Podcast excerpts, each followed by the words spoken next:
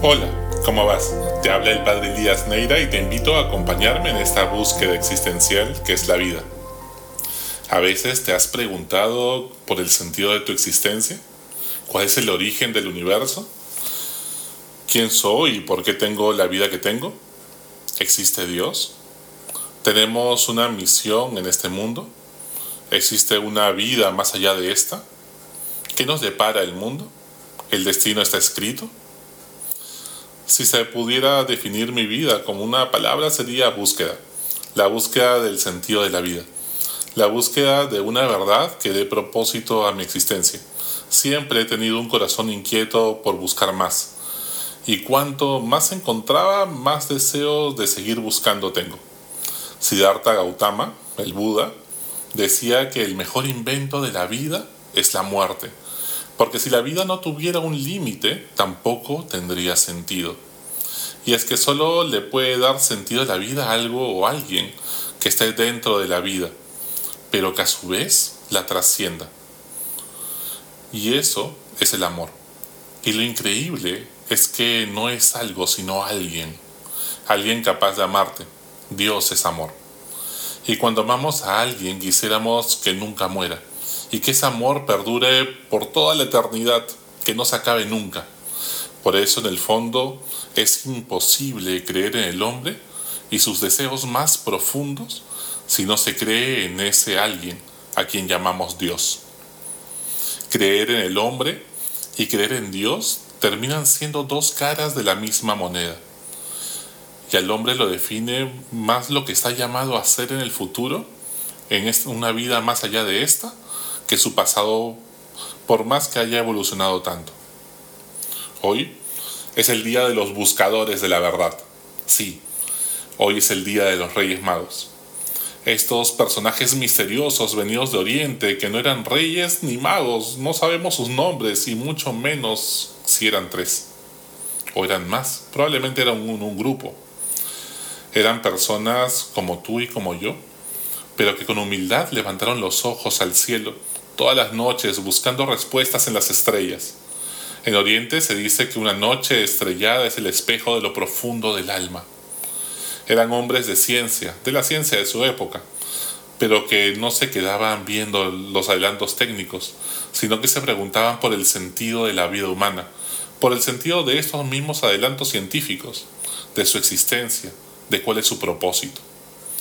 Son esos buscadores que se atrevieron a tomar la pastilla roja de Morfeo y salir de la Matrix.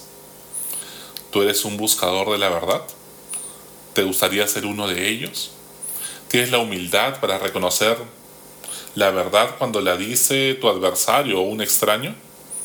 ¿Tienes la suficiente autoestima para escuchar la parte de verdad que dice tu rival o alguien antipático? ¿Tienes la sinceridad para admitir la verdad cuando no te conviene a ti, a los tuyos o a tu empresa?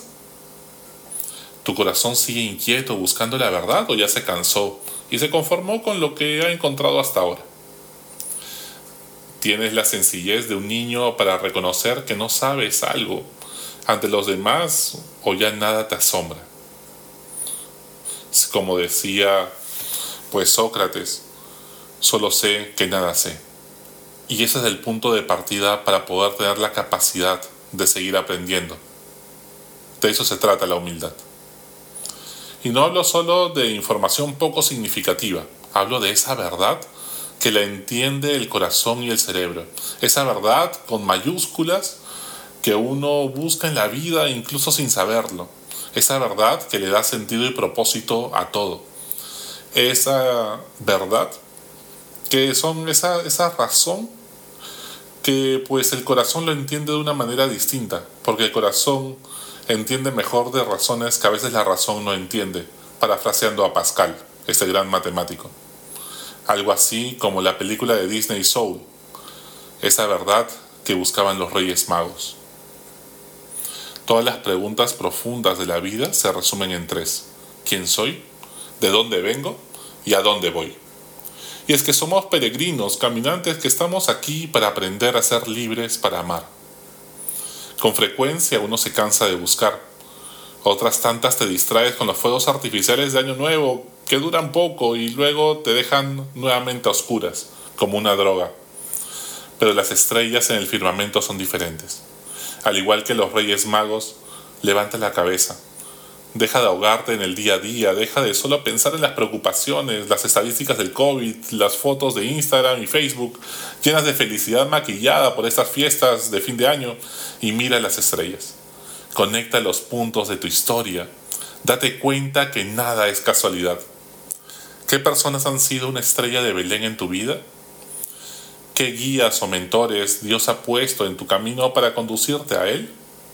¿Qué personas te han aconsejado en un momento clave de tu vida, por más que estabas a oscuras, en plena noche, cerrada, sin luna llena, y que han estado allí, y que han sido esa mano, esa caricia de Dios, esa guía, esa brújula, ahora diríamos ese GPS o ese Waze, que nuevamente te orienta hacia Belén. Hoy eleva una oración por todas esas personas con gratitud y dales gracias porque han sido estrellas en tu camino, una bocanada de aire fresco, un descanso o a veces un trueno que te despierta y te saca de las estupidez que estás en ese momento. Ojo, ten cuidado, examina tu corazón. No todos los que buscan al niño es con un corazón sincero. También Herodes buscaba al niño y preguntaba por él, pero para matarlo y es que las cosas de Dios siempre se presentan frágiles y vulnerables, como un bebé recién nacido que nos llena de esperanza, que sin embargo los que tienen el corazón corrompido y ponen sus seguridades en el poder, lo ven como un peligro, como una amenaza. ¿Tu corazón le tiene miedo a la verdad y a la justicia? ¿O la busca con esperanza? ¿Eres transparente en todo en tu vida o, o algo escondes con culpa o vergüenza? Que no haya nada oscuro en tu vida, que tengas miedo que se revele. Los hijos de Dios son hijos de la luz y no de las tinieblas. Los reyes magos llegan a adorar al niño con estupor y le ofrecen tres obsequios, oro, incienso y mirra. El oro era un obsequio reservado a los reyes de esa época. El incienso era el signo de la oración que se elevaba al cielo para los dioses y la mirra la mirra era una planta utilizada para embalsamar a los muertos, para que el cuerpo no se corrompa. Está clarísimo que si en el próximo baby shower regalas un pomo de formol, como si fuera mirra, nunca te volverán a invitar y menos te harán padrino. Están reconociendo que ese niño será rey, será Dios y que resucitará, que su cuerpo no se corromperá. Pues así también es la verdad. Debe regir nuestra vida como un rey, que esa verdad nos interpele en nuestra meditación y en nuestros momentos de oración para con Dios, y que esa misma verdad nos trascienda y perdure en el tiempo. Es un mundo, en un mundo con acceso a Internet y con ello a tantísima información, sin embargo, qué difícil es buscar la verdad. Desde el Génesis, cuando la serpiente tienta a Adán y Eva, las peores mentiras son las medias verdades. Las soluciones fáciles, el populismo que nos ofrecen satisfacer nuestros gustos sin mayor esfuerzo ni espera, son nuestra gran debilidad. ¿Y cuántas personas prefieren seguir repitiendo cosas cliché, diciendo que combaten y, que quieren decir siempre lo, lo que no es políticamente correcto y sin embargo siempre dicen lo que su tribu, lo que su grupito quieren escuchar? Tienen más miedo de quedarse solos que de ser contradictorios o incoherentes con esa verdad. Hay que tener mucho cuidado con los dogmatismos.